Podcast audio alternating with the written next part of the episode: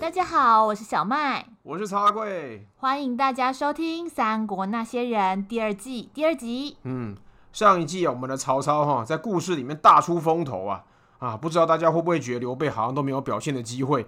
好歹刘备还是《三国演义》的主角哦。嗯，对呀、啊，而且这个礼拜的特别企划也是曹操当主角。哎，这样会不会大家都觉得我们偏心啊？不会啦，没有偏心啦。我们这一季一开始哈，就是安排刘备的重头戏。为了让各位听众可以多了解刘备一点啊，这一集呢，我们要来跟大家分享刘备的起源故事。嗯，我觉得小刘备很可爱哦，就是那种很有正义感的小男生，嗯、可是又不会觉得很古板的感觉。嗯，很帅气哦。嗯，我们这一集预告用的啊，就是帅气的小刘备。如果大家想要看看刘备小时候的样子，可以到我们的 IG 或 FB 去看看呢、啊。欢迎大家到 Instagram 或是 FB 搜寻《三国那些人》。除了可以提前知道下个礼拜节目的预告之外，也可以留言和我们多聊聊你的想法哦。每次看到大家的留言呢，我们都会很感动呢。嗯，对啊，真的非常非常感谢大家的支持哦。那么故事准备开始喽。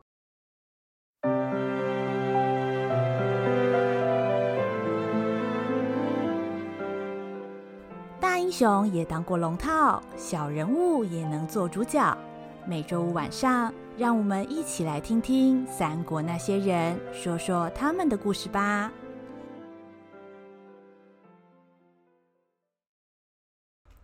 第二集：中山靖王之后。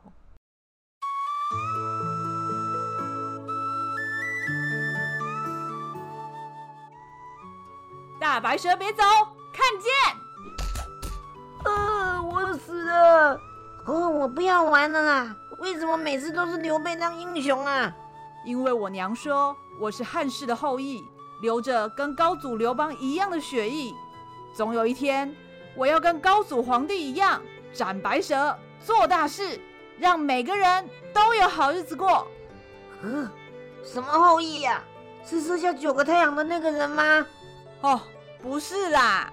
呃，不管了，我也不想当白蛇了。我们来玩捉迷藏吧！哦，好哦，好哦。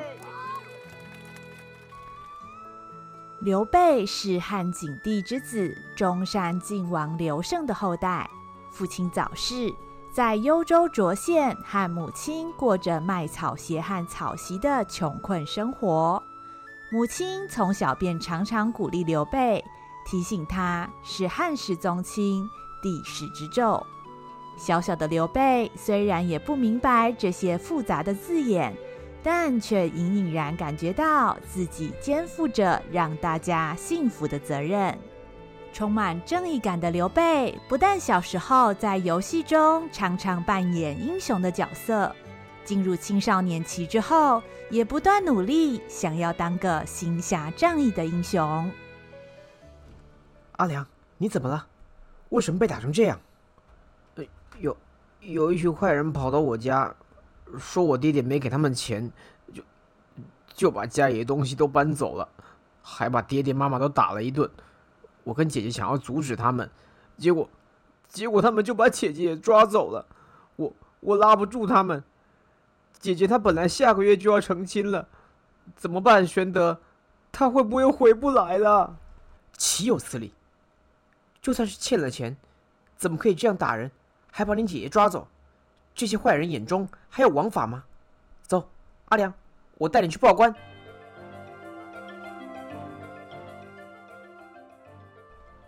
官差大人，我们要报官，阿良家被坏人抢了，还打了他爹娘，又把他姐姐掳走了，请官差大人帮我们通报，救救阿良的姐姐啊！哎，去去去！哪来的小鬼在这里捣乱呢？你大爷忙得很啊，快点滚啊！大人，我们不是来捣乱的，是真的要请官爷帮我们主持公道啊！可少啰嗦！你们这些死老百姓，欠税不缴还想报官呢？告诉你，欠债还钱，欠税嘛，拿东西抵也是很自然的事情。抵的不够的话，只好拿人来凑数了。哼，总算那个小姐姐还算标致。换得了几个钱，不然的话，哼，哪能这么简单放过你们？你，你说什么？难道哎，官爷，官爷，不好意思啊，我们家小孩子不懂事，玩家家酒玩到官府来了，打扰了官爷，真是抱歉。哎，这点东西孝敬官爷的，请官爷千万不要介怀呀！啊，来来来，小朋友别玩了，咱们回家，回家啊！叔叔，我我们不是在玩，阿良他他……哎呦，别说了，你个傻蛋，想害大家一起死啊！快快点，快走，快走！哎，谢谢官爷啊！在那个皇帝带头将官位待价而沽的年代，买官就像是一种投资，杀头生意有人做，赔钱买卖没人做。花了大钱买了官位，当然就是要搜刮个够本。市井小民就像待宰的羔羊，坐在厅堂里的则是朝廷派来的豺狼虎豹。时时刻刻等着要饱餐一顿。刘备心中原本黑白分明的世界，从那一天起崩坏了。如果原本应该主持正义的官府就是欺压百姓的恶人，那指派官员的汉室是什么呢？如果汉室带给大家不幸，那留着汉室血脉的自己又是谁呢？阿良，我给你送吃的来了，你在吗？哎，在在啊，在啊！哎呦，真不好意思，爹爹过世以后，老是劳烦你给我们带东西吃啊。哎，傻瓜，说那什么话？你娘还要养伤，怎么样都不能不吃东西啊。呃，其实啊，我娘这些天好多了耶。原本啊，她都躺在床上起不来。那天有个道士来这附近。给我娘施了些法术，又喝了些符水，没想到她忽然就能坐起来了。今天甚至还能下床走几步路嘞！什么道士这么厉害啊？莫非是最近来村子里那些黄衣乞丐吗？他们才不是乞丐呢！那个道士说啊，他们是太平道的人，穿黄衣服是因为他们信奉黄天，他们为人治病，不收人家的钱，只要大家帮忙宣传黄天的理念。多做善事，多助人，这天下就会太平了。多做善事，天下就会太平？哪有这么简单啊？哎，是真的啦！听说啊，他们在巨鹿郡有一个村子，那里有一位大贤良师，神通广大，跟着他不但有东西吃，有地方住，官府也不敢欺负他们，还可以帮助更多人。你说是不是很棒啊？过了几天，阿良就带着他拄着拐杖的母亲，抛下夺走他父亲和姐姐的伤心地，踏上了投奔大贤良师的旅程。刘备虽然满心疑惑，但身边加入太平道的人越来越多，而官府不但没有禁止，甚至还大大赞扬太平道协助教化人心有功。难道皇天比汉室还更能为大家带来幸福吗？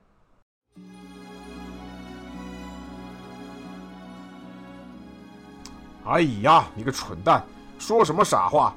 好好一个汉室宗亲，加入什么太平道？呃，不可不可，千万不可！玄德，我知道你是个有正义感的孩子，一心想要帮助大家，但是太平道。是那些走投无路的人去的地方，你去那里要做什么呢？娘，叔叔，就是因为我流着汉室的血，想要让大家都过好日子，所以才想去找大贤良师。我想要知道，要怎么样才能带给大家幸福？那巨鹿离此何止百里之遥啊！你可知道那些去投奔太平道的人，有多少死在路上，连张角的影儿都没见到？就一命呜呼了，你爹去得早，你娘辛辛苦苦把你养这么大，你舍得让他白发人送黑发人吗？这娘，我傻孩子，娘知道你一心想救天下，也知道你一定会做一番大事，但是现在时候还早，等你多做点学问，多长些见识，到时候。娘才放心你出去闯荡，答应娘，再等一等好吗？刘备心想：这么多老百姓正在受苦，每时每刻都有人冤死在贪官酷吏的手下，怎么能等呢？无奈母亲含辛茹苦把自己养大成人，他说什么也无法让母亲失望，只好心不甘情不愿地接受了叔叔的安排，拜在大学问家卢植的门下学习。唉，玄德啊，昨天哥看你出门骑马打猎，一去就是一整天，连晚饭都没回来吃。哥还以为啊，你是玩太疯，乐过头了嘞。哎呀，怎么今天唉声叹气的呀？虽然卢植是名满天下的大儒，心系百姓的刘备却始终难以专心在学问上。对他来说，纸上谈兵救不了正在受苦的人。有志难伸的刘备学会了外出骑马打猎，只有在纵马驰骋的瞬间。他才能稍稍缓解心中的苦闷。同为卢植弟子的公孙瓒见到刘备这副没精打采的样子，常常忍不住调侃他：“哎，学长，别笑我了，我只是出去散散心，哪有什么好乐的呢？”嘿，哥就不明白，你身为汉室宗亲，又有名师指导，根本是个天之骄子。这么天天愁眉苦脸，像个放太久的苦瓜似的，到底何苦来哉呀？你没听老一辈的讲过“一叹虽三年”吗？我并不是不知足，但是每次想到外头有那么多百姓正在受苦，我却在这儿啃这些老掉牙的诸子百家，我就实在是坐立难安呐！切，你这小苦瓜，真是爱自寻烦恼啊！那哥问你啊，你不待在这儿做这些老跳崖的学问，是想要出去干什么大事啊？面对公孙瓒的疑问，刘备忍不住从头说起了童年好友阿良的经历。这一说就是一个时辰过去，平常能言善道的公孙瓒，此刻却一反常态，默默听完了刘备的长篇大论。总之。我原本想要去巨鹿郡找那张角，我想知道，在这个乱世，原本应该照看大家的官府，都带头迫害人民，他一个老百姓，是怎么样带给大家幸福的呢？嗨，哥说你是个苦瓜，没想到还是个傻瓜呀！这种事情你问张角做什么？在我看来，最有机会带给老百姓幸福的人，这里呀。非你莫属了，我，我连阿良的爹爹和姐姐都救不了，官府里那些恶人我也打不过，凭我能做得了什么事呢？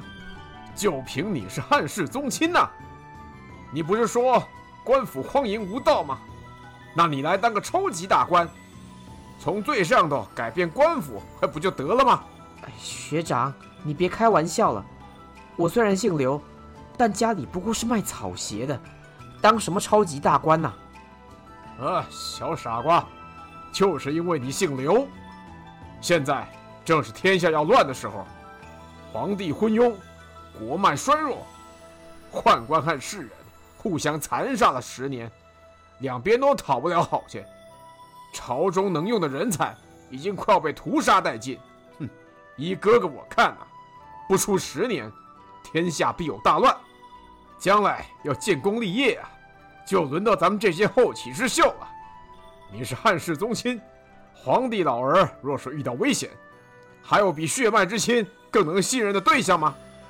你现在可要好好做足准备，未来才更能把握机会，加官进爵。等你位极人臣的那一天，要怎么整顿那些贪官污吏，都是易如反掌的事了。怎么样，哥说的有道理吧？十年，还要十年，我才能整治那些恶人，带给大家幸福吗？你以为十年很长是吧？按哥这些年的经验呢，要是不认真点的话，十年一转眼就过喽。等你发现自己学的不够，已经来不及了。好了，别再皱着那张苦瓜脸，给哥认真起来啊！以后哥哥我当大将军的时候，你要做个称职的好尚书啊！公孙瓒的鼓励给了刘备一个努力的方向。现在他虽然对那些贪官污吏束手无策，但他要拼了命往上爬，爬到足够高的地方，从官府的最高处来改变这个病入膏肓的体制，建立一个能带给百姓幸福的汉室。原本在卢植门下度日如年的刘备，忽然间觉得时间根本不够用。为了那些在受苦的百姓，他一分钟都不敢浪费。不但成为同才中最认真的学生，此外，他还到处结交豪侠义士，锄强扶弱，帮助受欺压的人。刘备真诚的作风和善良的性格。渐渐在地方上也有了一点名声。那个童年时拿着小木棍斩白蛇的孩子，如今真的被大家认为有高祖皇帝的风范，是一个值得追随的对象。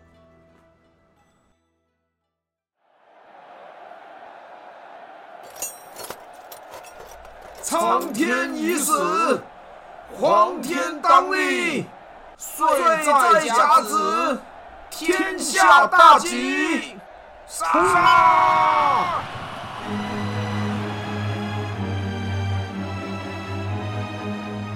聪明的公孙瓒果然没有料错，还不到十年，受尽了天灾人祸、无以为生的人们再也忍无可忍了。原本劝人向善的太平道，如今化为百姓的怒火。以铺天盖地的黄色浪潮席卷了整个中原大地，战火所及之处，生灵涂炭，满地尸骸，早已分不清是官军还是黄巾军。竟然是张角吗？那个要让大家幸福的人，最后却走上了杀戮这条路吗？是，小苦瓜，别再钻牛角尖了。单纯搞破坏是不会带来幸福的。想要让老百姓过好日子，就先来帮忙阻止张角吧。为了响应朝廷的号召，卢植和公孙瓒都投入了讨伐黄巾的行列。刘备也跟上他们的脚步，带着志同道合的关羽和张飞，以及愿意追随自己的伙伴们。一起踏上了改变世界的旅途。大哥，大哥，好消息啊！听说卢尚书啊，把张角打了个落花流水，张角节节败退，现在已经被围困在广宗。照这样下去啊，不出几个月就可以把张角抓起来了。太好了！原来老师不止做学问厉害，打起仗来竟然这样勇猛善战。哎呦！还好后来我好好念书，没有惹老师生气啊。战场上不可分心，敌军又杀到了，大哥，留神呐！知道了，云长、翼德，我们冲吧！得令！啊，冲啊！眼看和平的曙光近在眼前，刘备仿佛看见了阿良和无数百姓的笑容。他顾不得连日作战的疲惫，拼命奋勇向前，只想要更靠近那笑容一步。然而那时还没有人知道，黎明来临前的黑暗竟会如此之深，如此之长。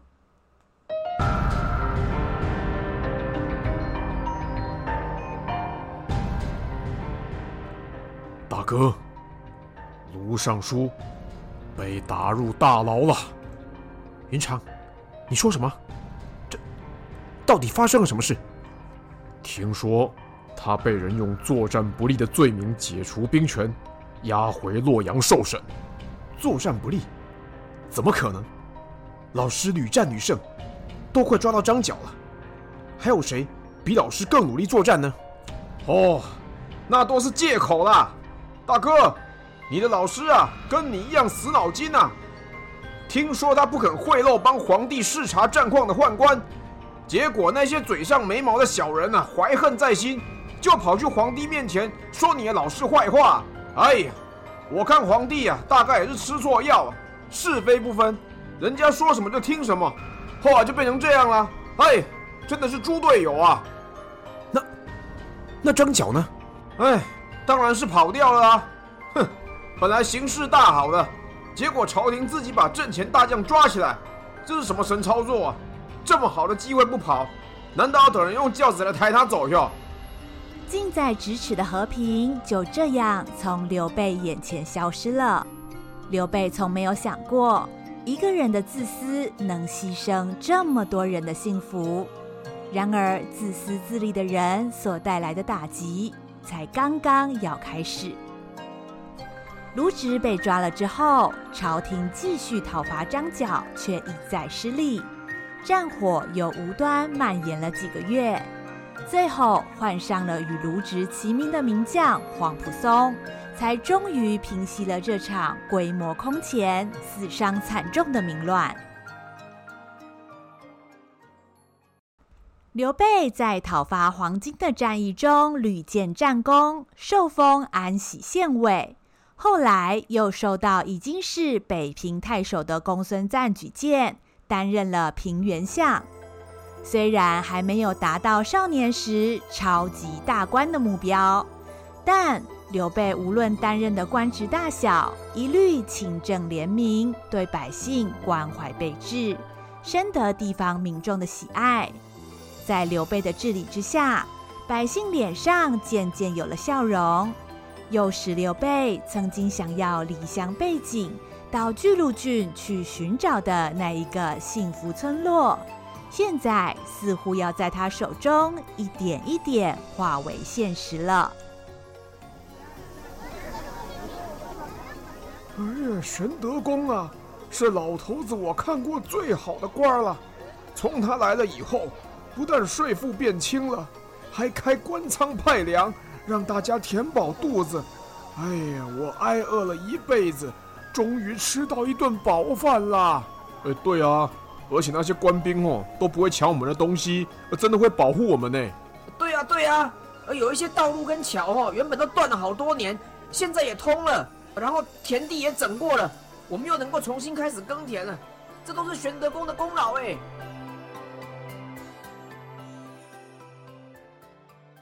然而张角虽然败亡，战乱却没有结束，那个给人们带来幸福的人不在了。众人的怨气化为了绝望，数以十万计的黄金余党四处逃窜，成为盗贼、流寇，烧杀掳掠，占地为王。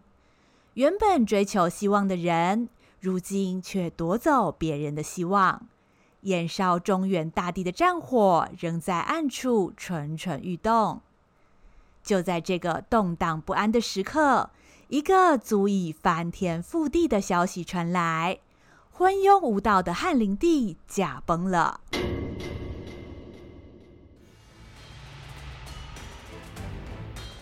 原本命悬一线的汉室，随之陷入外戚与宦官争权夺利的激烈斗争中。手握重兵的西凉刺史董卓，看准时机，趁乱入京，废少帝、立献帝。把持朝政，胡作非为，甚至纵容士兵在京城里奸淫掳掠，上至文武百官，下至黎民百姓，无不苦不堪言。董卓欺君犯上，祸乱宫廷，人人得而诛之。袁绍斗胆，请各路英雄豪杰助在下一臂之力，共举义兵，让天下重获太平。哎。盟主说的对，像董卓这种顽劣的坏分子，一定要把他消灭、消灭再消灭，同心协力，共灭国贼。同心协力，共灭国贼。随着董卓的恐怖统治越演越烈，国内各阶层都深受其害，各地都开始组织军队反抗，由袁绍担任盟主。集结十八路诸侯，组成了关东联军。一时间，各路英雄豪杰齐聚，声势浩大。刘备也在公孙瓒的鼓励之下，加入了讨伐的队伍。别窝在平原那种小地方了，小苦瓜，危机就是转机啊！董卓把持朝政，祸国殃民，跟哥哥来吧，咱们一起把他给灭了，实现你改变世界的梦想。没错，只要能除去董卓，就能够更接近汉室的中心。以后不止平原郡。我要让整个国家的百姓都能安居乐业，过上太平日子。关东联军集合了各路诸侯数十万兵力，正式对董卓发出征讨檄文。董卓大为震惊，开始在洛阳城内搜刮金银财宝，准备挟持献帝，迁都长安避祸。大哥，我看董卓那个死胖子大概是想落跑了。听说他把城里的有钱人呐、通通抓来处死，霸占他们的财产，而且啊，他还挖开历代皇帝的墓，把里面值钱的宝贝通通拿走了耶！岂有此理！逆贼罪大恶极，非将他碎尸万段不可。这个人竟然败坏伦常，到这样难以想象的地步。等咱们联军出征，一定要将他就地正法，以慰先帝。和无辜百姓之灵啊！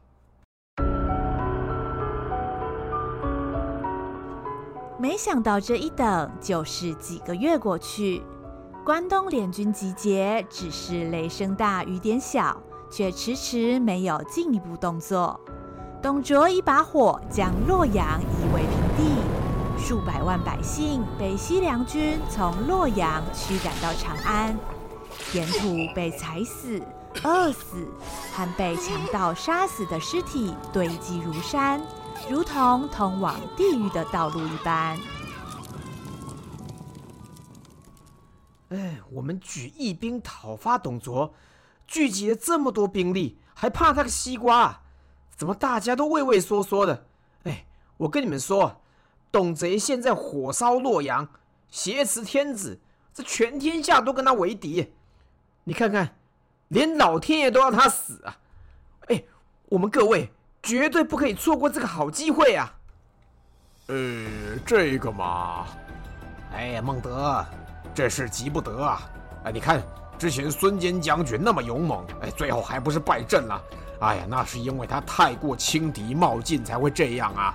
哎，对呀，咱们众志未成，应该啊从长计议才是啊！嗯，哎，对，这事儿说的谨慎一点才行。好，你们不打，我打。愿意跟我来的豪杰们，咱们去拿董卓那个混蛋的猪头。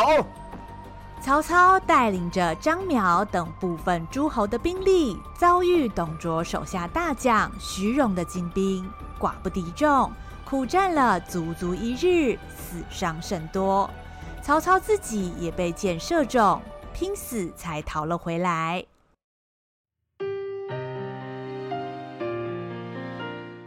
哎呦，孟德，你回来了，怎么搞得这么狼狈啊？是啊，董卓的猪头在哪儿啊？哎呦，保得住自己的头已经不错的啦，还董卓嘞？做你的春秋大梦吧！嘿，贪生怕死，无胆匪类。哎，各位英雄。小弟呢，这次出征啊，确实遭到不小的挫败，呃，不过也终于搞清楚董卓补给的路线。如果我们啊，请盟主带河内兵力，让袁公路将军呢率领南阳联军，那这样一来啊，我们就能够围困长安，给董卓一个什么？你还想再去打呀？这样鼻青脸肿的还不够吗？切，自己不自量力，不要拖人家下水啊！这么拼命干什么呀？是啊，是啊，你再怎么拼命，别忘了这天下是姓刘的，轮不到你曹家的呀。哎，你这样打生打死，最后还不是别人的江山？或者省省力气吧，让别的出头鸟去送死，咱们等着捡现成便宜，这不是很好吗？趁你们，你们这些懦夫！袁小美，不是盟主。你倒是说句公道话啊！呃，哎，诸位盟友言之有理，董贼势大，一时难以铲除，应该按兵不动，以待时变。曹都尉，你辛苦了，下去先休息吧。这袁小美，你，我还真是服了你了。没关系，以后我自己想办法，你就继续按兵不动好了。不过我奉劝你一句，跟这些懦夫在一起混的是不会有前途的。园长，我们走。谁稀罕待在这种恶心的地方？曹操带走了自己的部队，转往他处另做打算。最终，关东联军在各方诸侯自私自利、彼此内斗之下，毫无建树的鸟兽散了。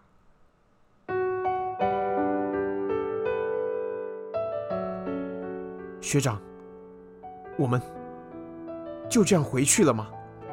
唉，各路诸侯拥兵自重久了。眼中都只看到自己的利益，还没打到董卓，已经自己互相残杀起来，连真心想打的曹操都已经被气走了。这个联盟我看是白扯，咱们再不走的话，恐怕要卷入是非之中啊！十八路诸侯讨董，如此声势浩大，董卓祸国殃民，如此罪无可赦，结果却因为这些人都只想到自己，觉得汉室只是刘家的天下。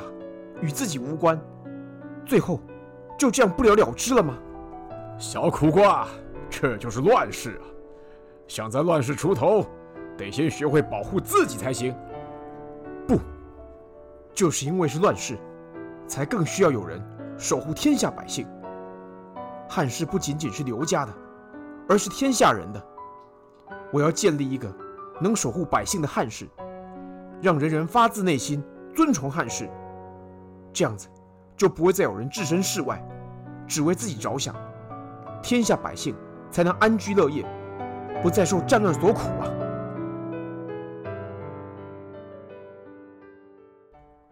皇叔，皇叔，你有听到我说话吗？呃，是。刘备一时太过震惊，恍惚失神，请国舅见谅。嗨，此事关乎重大。也难怪皇叔惊讶，皇上此番甘冒极大风险，托付密诏于我，就是希望皇叔能力挽狂澜。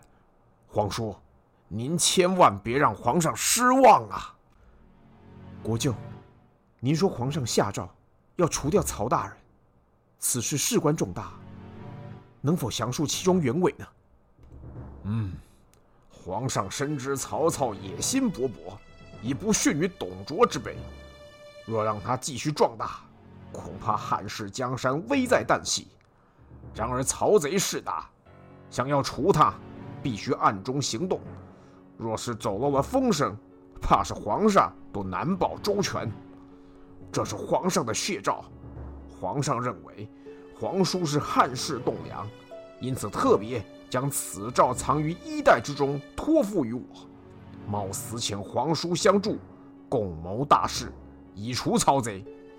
血诏上注明的人，都是奉诏讨贼的义士，请皇叔务必鼎力相助啊！这曹大人固然专断，但他救驾有功，又得民心，让饱受战乱摧残的百姓能安居乐业。刘备相信曹大人是真心渴望天下太平的。这其中会不会有什么误会啊？皇叔，能治理百姓固然可敬，但如果怀有叛逆之心，可就万万不能姑息。曹贼一直在找借口，除掉所有反对他的人。难道皇叔看不出曹贼的意图吗？他根本就是自己想当皇帝呀！这不可能，我不相信曹大人会有那种篡逆的想法。皇叔，你没办法保证那一天不会到来。你要记住，这天下不是姓曹，是姓刘啊！汉室不仅仅是刘家的，而是天下人的。我要建立一个能守护百姓的汉室。好，你们不打，我打。愿意跟我来的豪杰们，咱们去拿董卓那个混蛋的猪头。你再怎么拼命，别忘了这天下是姓刘的，轮不到你曹家的呀。哎，你这样打生打死，最后还不是别人的江山？省省力气吧。官府也不敢欺负他们，还可以帮助更多人，你说是不是很棒啊？终于吃到一顿饱饭了，你又能够重新开始耕田了。想在乱世出头，得先学会保护自己才行。皇叔，您千万别让皇上失望啊！省省力气吧。你说是不是啊？得先学会保护自己，千万别让皇上失望。汉室到底是刘家的江山，还是百姓的天下？我我到底该怎么办呢？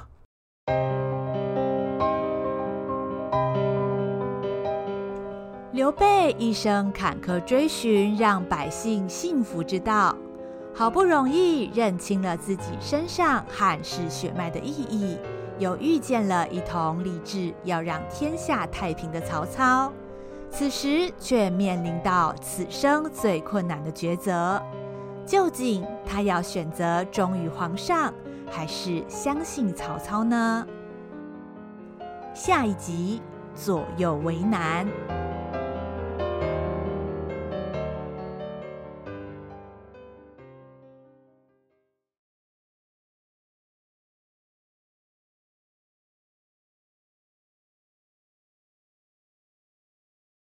让人人发自内心尊崇汉室，这样子就不会再有人置身事外，只为自己着想。